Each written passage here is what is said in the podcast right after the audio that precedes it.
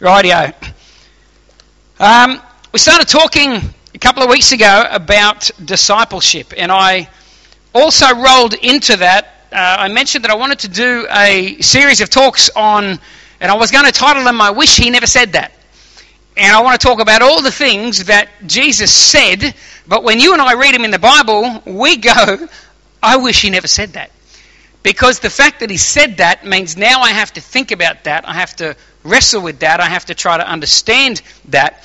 And then I realized that most of the things that I wish he hadn't said all were statements about this thing called discipleship. So I've rolled the whole thing into one, and we're going to be talking about discipleship, and at the same time, all these things that I wish he never said. So last week we began uh, looking at Matthew 13, and we looked at uh, the parable of the, the, the, pearl of great price, and we looked at the, the man that found a treasure in a field. And we spent a bit of time, we talked about the value that was seen in that uh, pearl and the value that was seen in that treasure. Now, I just want to say this. Today I want to move on to another saying of Jesus, but I just want to preface by stating why I'm doing that. It appears that there's no topic in church life that brings as much of a reaction from people than the topic of? Be more specific. Discipleship. Disciples deal with a whole bunch of areas. What's one of the things they deal with? Wow. Yes, someone had the guts to say it. Money. Money, money, money. Oh, money, money, money. Abba. So I want to move on. I want to talk about a statement that Jesus made to a guy that we know as the rich young ruler. Before I do, I just want to want to say something, and I don't want to show of hands, but it's interesting how often when we talk about different parables and things in the Bible, that anything that talks about value or talks about exchange, it's so easy for us in our brains to go to a place of finance. I don't know why we do that. We go straight to a place of money. And last week, when I was talking about the, the pearl of great price and the man that found a treasure buried in a field, I know from conversations I had uh, that, that some people were, were, were kind of looking at that parable, and rightly so, talking about how it was an exchange of value, one thing, a, a, a value for another, and that when, when you have something and an opportunity comes up to have something better, then you make the exchange. And that's kind of how business works, and that's how we go with finances. We exchange this for something of greater value, and that's how we get ahead in life and so on. But I just want to start by saying, please understand that when Jesus taught the parables, he had a primary intention, a primary meaning that ties back to the context and everything around it that he's talking about.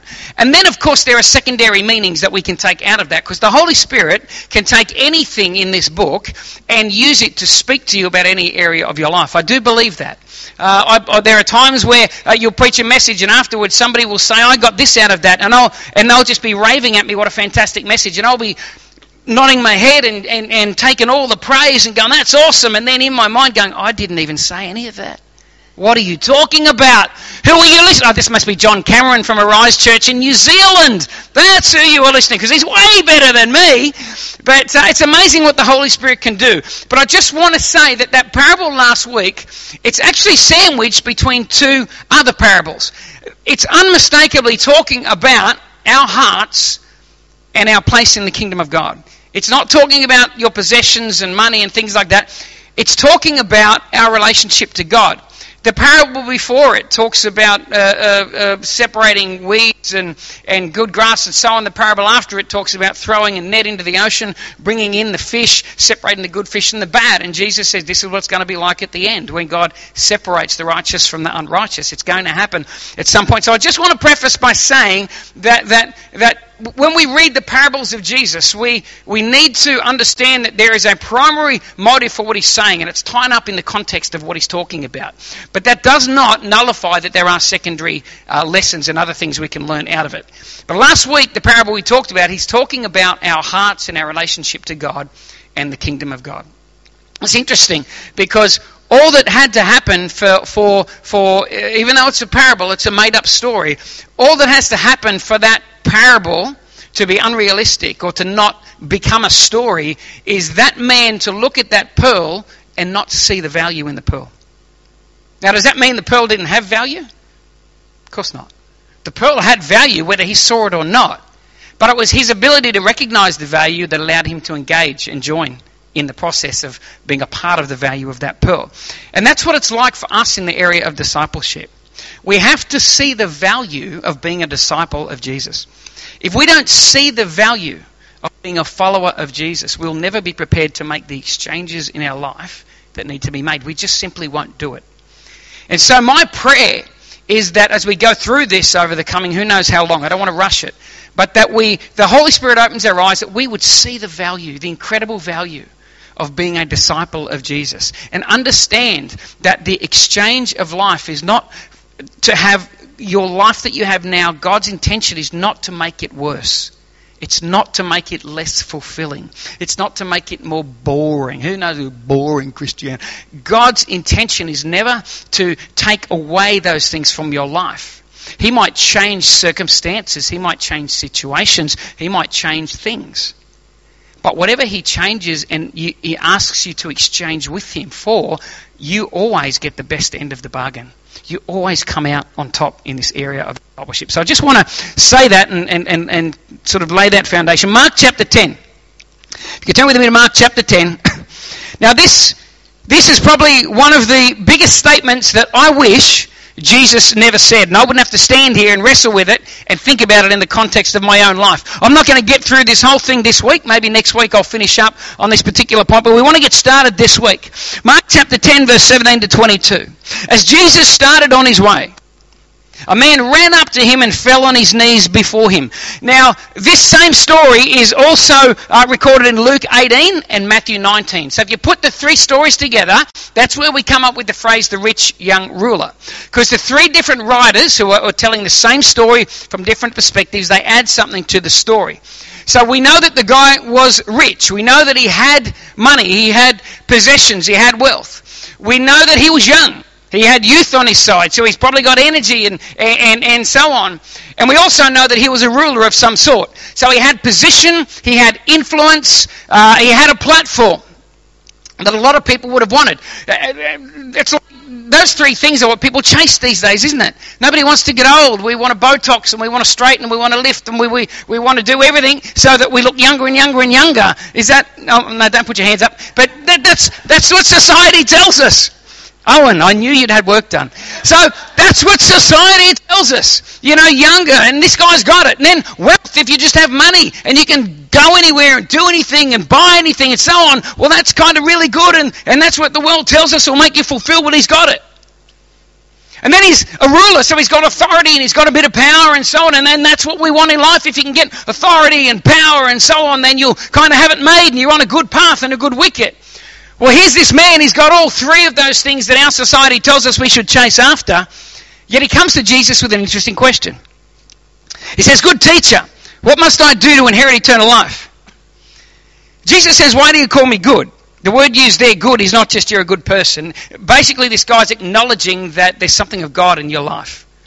That's why Jesus says, Why do you call me good? That, that word's reserved for him. Are you acknowledging that there's some God in my life? There's something of God here. Maybe I am who I say I am. Maybe I am the Son of God.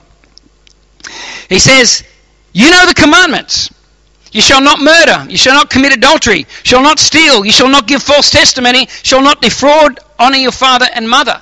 Now listen to his response. Teacher, he declared, all these I have kept since I was a baby. He obviously wasn't there when Jesus gave the Sermon on the Mount. Oh, sorry, did you hear murder as you... Ah, ah, ah? Do you hate anybody? Whoops. Sorry, do you think adultery is in you've gone off with it? Uh, hang on, have you, has your brain wandered? Have you, have you pictured things? Sorry. He obviously wasn't at the Sermon on the Mount. But I'm going to say that I think this guy is serious about God. He knows the commandments. He's, he's, he's, he's probably a very good person. And he's genuinely got money. And he's gone and chased after uh, power and position and prestige, and he's got a degree of it. He's got youth on his side. He's also ticking all the religious boxes and doing all the religious stuff, so he's a good person. Jesus says this. He says, One thing you lack. He said, Go sell everything you have and give to the poor. I wish he didn't say that. Go sell everything and give it to the poor. You're kidding, Jesus. But he said it. It's right here. All three of the gospel writers tell us that's what he said. It wasn't a misinterpretation. I wish one of them had said, and we think he said, go sell some of your stuff. But they all agree. Go sell everything, give to the poor. And you'll have treasure in heaven. Then come follow me. And this man's face fell. He went away sad because he had great wealth. One of the other writers actually says that he said to Jesus, I did all that. What else do I lack? What else do I lack? He's got all the money. He's got the fame, the fortune, the popularity, the following. He's, he's, he's ticking the religious boxes. He's got everything. But he's saying to Jesus, I'm still lacking something. There's something missing in my life. And Jesus said to him, on the surface, if you sell everything, give it to the poor, you'll be lacking nothing. Is that what Jesus is saying? That's what it looks like on the surface. Here's what I want to do for the next few minutes. I want to ask three questions. And then I'm going to answer those three questions. So they're rhetorical. You don't have to answer me. But I'm going to answer three questions very quickly in the next few minutes. Question number one Does God call every believer to sell all they have and give it to the poor? Now, if He does, then I'm in a room of a bunch of unfollowing, heathenistic, self centered individuals. Hands up if that's you. Oh, oh, I got one hand went up. Let's pray for that person right now. Something's going on. Of course you're not. You love God. You got a heart for God. You want to follow God. So, my question Does God call every believer to sell all they have and give it to the poor? Are they all living an absolutely disobedient life right now? Or God doesn't call everybody to do it? Or three, you're just not listening and He is. I don't know. It's between you and God. Let me show you a couple of stories in the Bible because this is one rich person that Jesus speaks to. Jesus speaks to other rich people as well. Jesus dealt with other rich people. The church, the early church, dealt with other rich people. I just want to throw a sampling, just a few thoughts at you about a few of those people. Matthew 27 57. It says, As evening approached, there came a rich man from Arimathea named Joseph, who had himself become a disciple of Jesus. This is the guy who had a, a, a, a hole cut out of a stone one day and it was empty, it was a tomb. And then when Jesus was crucified, he went to the Romans and said, Can I have the body? And he took the body of Jesus and he wrapped it up and he put it in his tomb. Something that he had used his wealth to dig out, something that he had accumulated. And this rich man went and grabbed the body of Jesus and buried it, put it in the tomb. This guy had become a follower of Jesus, yet I don't see anywhere there any discourse that's recorded anyway that Jesus said to him, Arimathea, Joseph of Arimathea, now that you're following me, you need to go and sell everything, including that tomb you've got. Get rid of it, take it off the list. Whatever reason, he's known as a disciple of Jesus, but he was also a rich person, and it doesn't appear to me that Jesus had a problem with that. In Mark chapter 12, verse 41 to 42, it says, Jesus sat down opposite the place where the offerings were put in, and he watched a crowd putting money into the treasury. Watch this. Many who are rich put in how much? Much. He's not trying to belittle them and show. He's, he's actually saying, you know what, these guys had a lot. But he says, you know what, these rich people went to the treasury and they put much in. It doesn't sound to me like he's got a problem with them. And then go on keep rolling it, Luke. Then one poor widow came and she threw in two mites, which makes a quadrans, a couple of cents. And then he called his disciples and he said, I say to you, this poor widow put in more than all those who have given to the treasury. Jesus wasn't belittling the rich man, wasn't saying there's anything wrong with him. He was just using this, this story, this illustration, to contrast that this woman in her poverty probably percentage wise gave more than the rich people gave percentage wise when they gave. That's all he's saying. But he's in no way, shape, or form is he belittling the rich people that had the money. He actually is honest. He doesn't say, those suckers came and barely put anything in. And then this poor widow. This poor widow came, she put in everything. Those suckers they should be ashamed of themselves. They should have put everything. He didn't say that. He just uses this to illustrate. But again, he's not angry. He doesn't seem like there's great animosity against those that had material wealth or possessions. Luke chapter 19, verse 2, we've got the story of Zacchaeus. Zacchaeus is a Jew working for the Romans, extracting exorbitant taxes out of his own people. Because he's a Jew working for the Romans, the Jews hate him. Because he's a Jew working for the Romans, the Romans hate him because he's a Jew. So he doesn't have a lot of friends. Anyway, he has this amazing encounter with Jesus. And we know that Zacchaeus was rich. How did he get rich? Well, probably not by the best of means. He was ripping people off left, right, and centre. You know, five for me, one for you. Six for me, one for you. Seven for me, you get nothing this time. He was ripping off people. And he acquired a lot of wealth. But then he has this amazing encounter with Jesus. Jesus is sitting in his house, having a meal with him and a bunch of other people. And Zacchaeus jumps up and says, You know what, Lord? Anyone I've ripped off, I'm going to pay them back above and beyond. And I'm going to give back here and I'm going to give back there. Jesus never told him. Jesus is here in the house of a rich person. And Jesus isn't telling him, sitting him down, going, You know what? The one thing I'm interested in is your money. And because you're rich, you must be evil. And you have to get rid of all your money because that's the beginning of purging you of the evil that's in you. Because money is evil. Wealth is evil. Having things is evil. Jesus didn't do that. He's another rich person that Jesus had a, a, great opportunity. He would have been a perfect candidate for Jesus to go, You got rich, ripping people off, you sucker. Go and give it all away. And, but Jesus doesn't deal with it that way. In Luke 8, verse 1 to 3, we've got an interesting couple of verses. It says that Jesus, as he was traveling about in his ministry, it says that there were a bunch of women that were traveling with him in the group, and it says that they actually provided for him out of their own means. So they must have had, whether it was income from a business, whether they had it were married to a, a wealthy man, or whether they, they, they sold in marketplaces, we don't know a great deal. What we do know is this that these women were supporting Jesus financially. So Jesus didn't obviously when they brought their first penny to him go, hang on a second, you got money, you got you got things. If you want to follow me, go and sell them first. Go and get rid of them all, give them to the poor, and then come follow me. He was okay being supported by these people. So I don't think that God has a problem with money or you having being blessed or you having some wealth or, or you having some things. I don't think Jesus has a problem with you having things. Otherwise, we'd have way more records of Jesus actually telling people to sell everything and give absolutely everything away than one person. One person. That's it. One person. And he says, everything and give it away. I wonder why. James chapter 2, verse 1 to 4. James says, if a rich person comes to your church, comes to your gathering, he doesn't say kick him out. He doesn't say tell him he can't be genuine because look at him. You know what he does? He says to the people in the congregation, he says, if you guys treat that person with any more dignity and respect than a poorer person, you're doing the wrong thing. He didn't chastise the rich person for being wealthy or for having a measure of success in life. See, there's nothing wrong with things, nothing wrong with money, nothing wrong with having some possessions. There's nothing wrong with that. Jesus doesn't have a problem with it. I know certain sections of his people do, though. Have a problem with it. I used to be like that.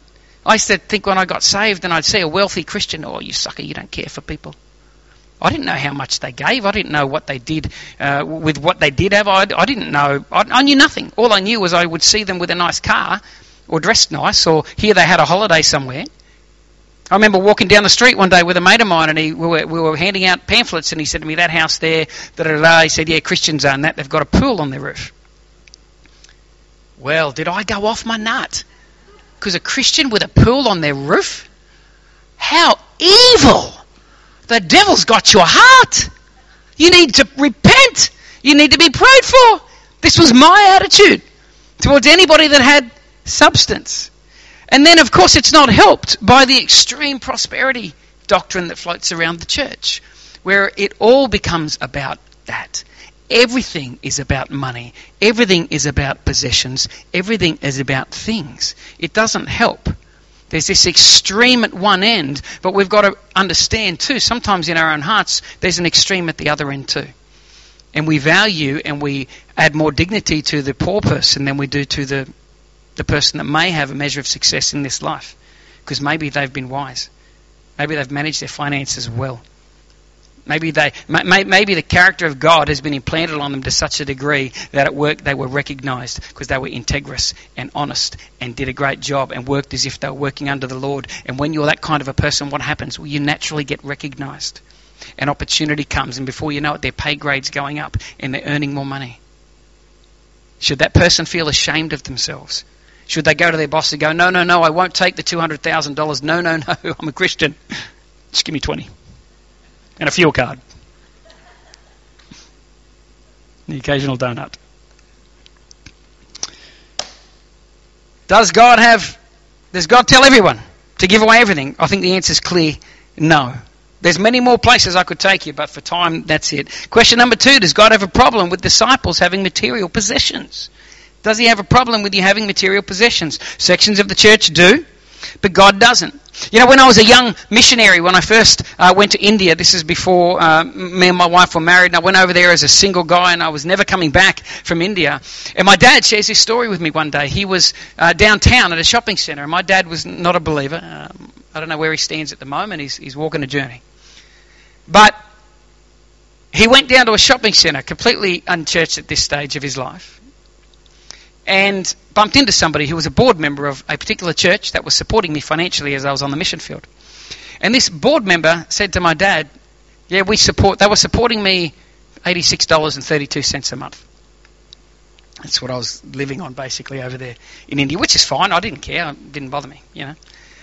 But my point is this: my dad bumped into this person, and this person said to my dad, "Yeah, we we we we we, we were thinking about putting a few dollars extra on there, but we're not going to."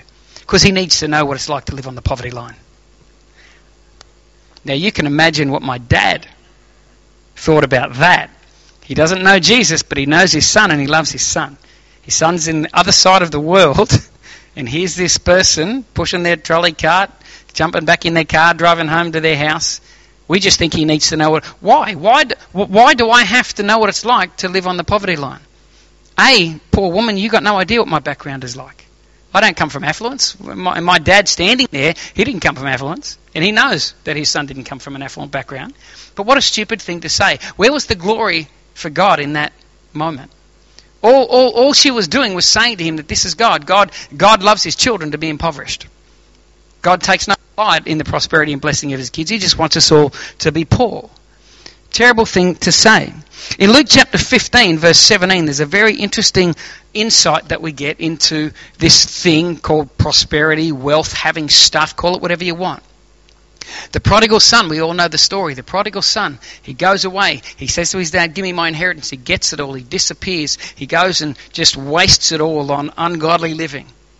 One day he's there and he's this Jewish boy, good Jewish boy, feeding pigs. Feeding pigs another man's farm. And he has this moment where he decides, you know what? I've had it all, wasted it all, and it's not working. And he comes to his senses, and look at this. It says, when he came to himself, what's the first thought he had? How many of my father's hired servants have bread enough and to spare? And I perish with hunger. What an interesting thing. The very first thing he thought about when he began that journey, the thought that got him on the path to return to his father was this the way the father provided for those in his household. He could have thought of a thousand things. But the thing that got him motivated to go back on the journey was he said, you know what? My father's servants have enough, and then some on top to spare. Sounds very unspiritual, but this is what he's saying. He's saying, My father's servants are provided for by their father, not just for themselves, but there's enough on top of that to spare as well. That, that to me looks like some kind of blessing, tangible physical blessing that he recognized. And he said, based on that, he began his journey. Went, Man, I've got to go back because my father provides for these people. My father looks after these people. I want to get back in there because he looks after them. Jesus said Matthew 6, Seek first the kingdom of God and his righteousness, and all these other things will be added to you. He didn't say, Seek first the kingdom of God and his righteousness, and I'll keep you bowed down in poverty. On the odd occasion, I might give you a piece of bread. And don't you dare whinge about it, sucker. Be thankful. Yeah, it's weird. Sometimes we think this way about God. We have these un, unthought up theologies about finance and money. I don't think God has a problem at all with money. See, God doesn't just plop blessing on you, but here's the thing as you get closer to Him and your character changes, you get opportunity. One of the things God does is He gives you this thing called wisdom. And wise people learn how to turn $2 into $4. And people that work hard turn $4 into $8 and $8 into $16. And, and it's just a byproduct of being wise, of being studious, of being transformed. Instead of being lazy, being a lazy person, all of a sudden you become a hard worker. Guess what? There are just natural consequences and benefits in life for those people. So it's not like God just opens a can in heaven and pours a billion dollars on you. You've got to be wise, you've got to work hard and so on. But you know? When you do, when you start being prosperous and being blessed, don't feel bad about it. God, God doesn't say that that's wrong at all. Does God have a problem with disciples having material possessions? I don't believe that he has. Ecclesiastes 5:19 says this, "Moreover, when God gives someone wealth and possessions and the ability to enjoy them, to accept their lot and be happy in their toil, this is a gift from God. This is a gift from God. You've worked hard and you've got a, a, house and a car and a few toys and a boat that you like to go fishing on and some fishing rods and a PlayStation or whatever. You know, this is a gift from God. Nothing would make me more frustrated than at Christmas time to have my children around the tree and to give them gifts and have them unwrap the gift and then look at it and go, oh, don't know if I deserve that. I shouldn't have that. I want them to get excited and enjoy the gifts that I give them. It brings me great joy when my kids actually enjoy the gifts that I give to them. And I think it gives God great joy when we enjoy the gifts that He gives to us. Don't feel bad about having some gifts from God. Don't feel bad about working hard and earning some money. Don't feel bad because you've saved well. Don't feel bad because you, you might have upgraded your car or bought a house. If you're feeling bad about all that stuff, you're missing the point. Question number three. Then why did he tell the rich young ruler to give it all away? I'm going to give you one of the most profound intellectual theological answers to a question you're ever going to hear in your life. Are you ready? Why did God tell this man to give his stuff away? Ready? Because it was the answer to his question.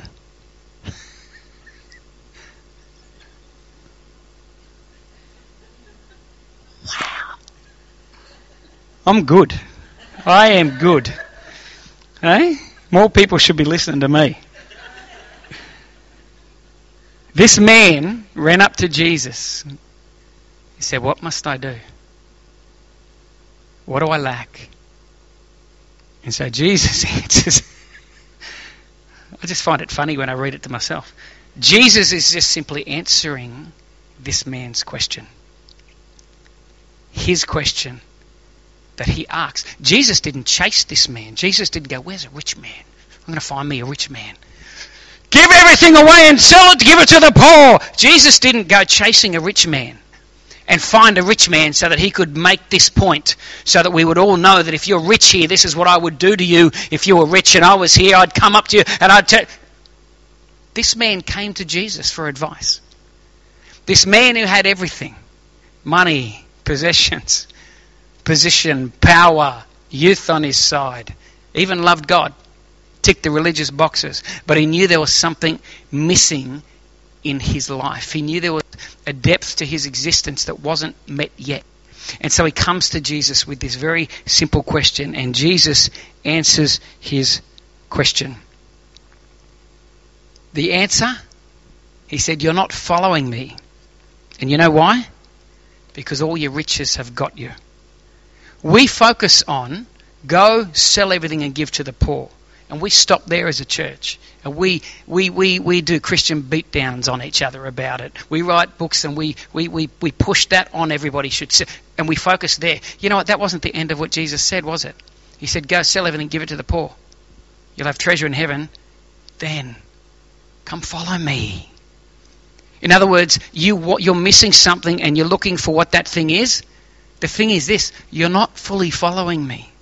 And you know why you're not fully following me? Because you've got these things. You don't, you don't, this man didn't have a single dollar. The single dollar had him. He knew he was missing something. He knew that, that there was a lack in his life, and Jesus gives him the answer. The answer at the end of the day is this follow me. And if that's stopping you following me, then it becomes wrong. It, why, why was it not wrong for Joseph of Arimathea to be rich? It wasn't stopping him following Jesus. Why, why, did James not rebuke the guys that came to the church with riches? Well, because they were still gathering. I'm, I'm assuming they were still walking with the Lord. It wasn't stopping them coming. But it stopped this young man. He didn't have possessions, his possessions had him. You know the hard thing about this story? How do you know if your possessions have you? Here's the reality I don't think any of us will ever know until Jesus tells us to give them up. We could sit here and I could say right now, hands up if you.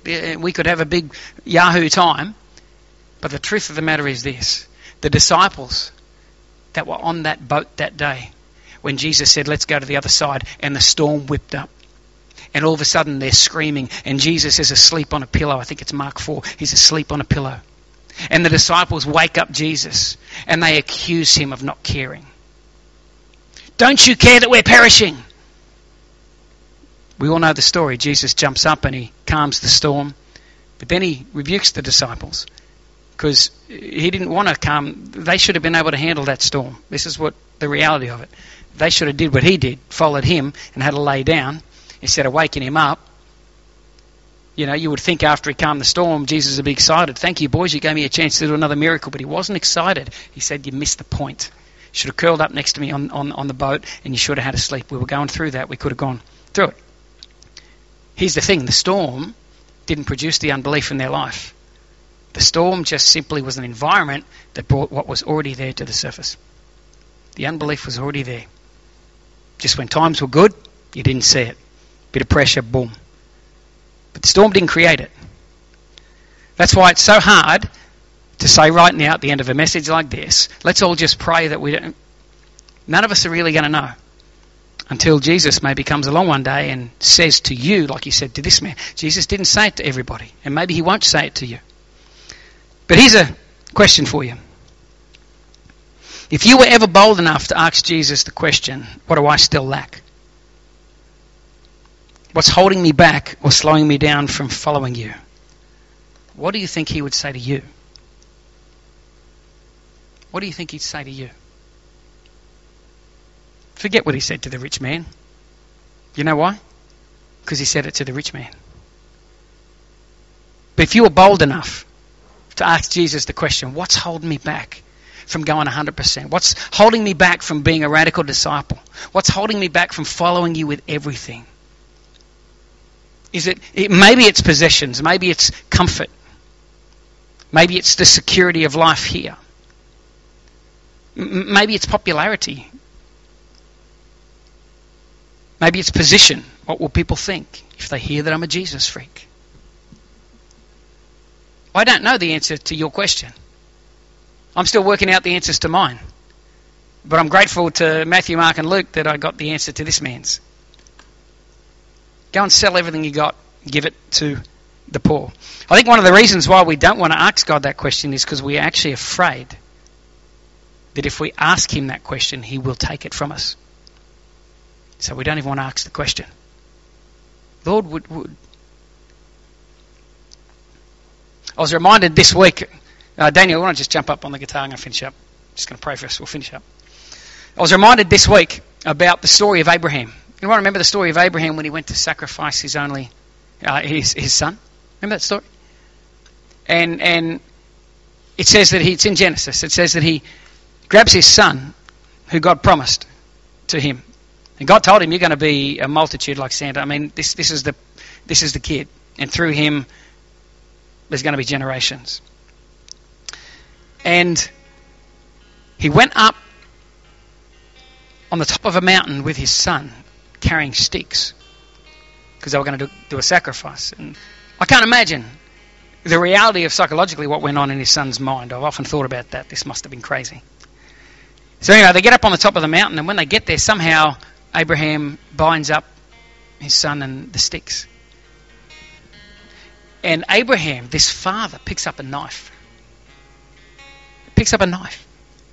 And, and, and the, the, the, the writer of Genesis says that he actually raises that knife above his only son. That is radical commitment to God. I can't imagine it. I've got three sons, a daughter. I can't imagine it. I've got to be honest. I would have probably been like the rich young ruler and turned around and walked away because I love my kids too much. The amazing thing is that he raises the knife and he goes to bring it down, and then it says this it says that God spoke to him. And God says this to him says, Stop. Now I know. Now, theologically, what does that mean? That God doesn't know things? I don't know. Don't want to get into that.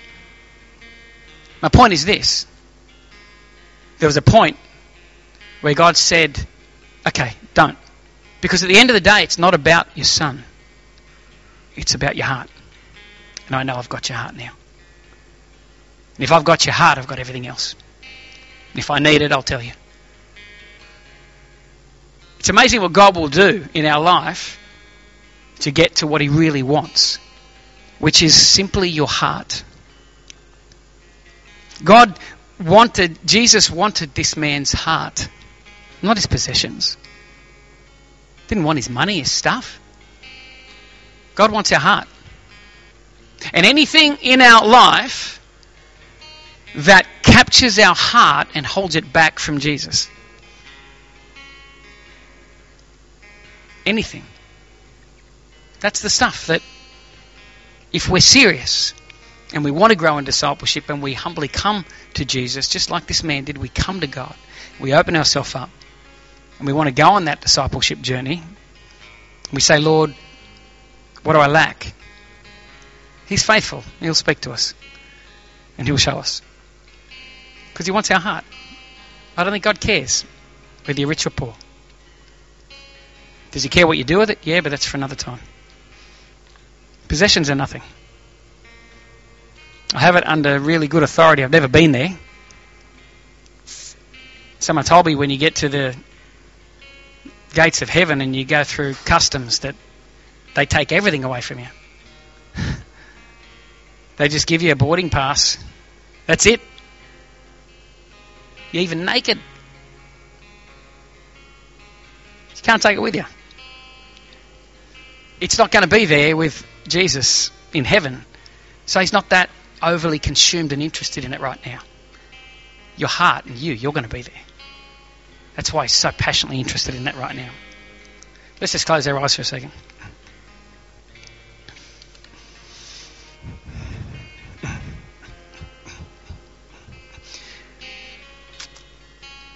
I want to take that one step further next week. We're going to expand a bit more on some other stuff. But for now, I want you to know this that, that, that God wants your heart. Not, not, not to destroy you. You, you. If you could just catch a glimpse of the life He has for you, if you could just experience and dip your toe in, in the life that He has planned for you, you wouldn't want anything else. If you could feel and experience the love that He has for you, greater than any love that any human being could ever have for you.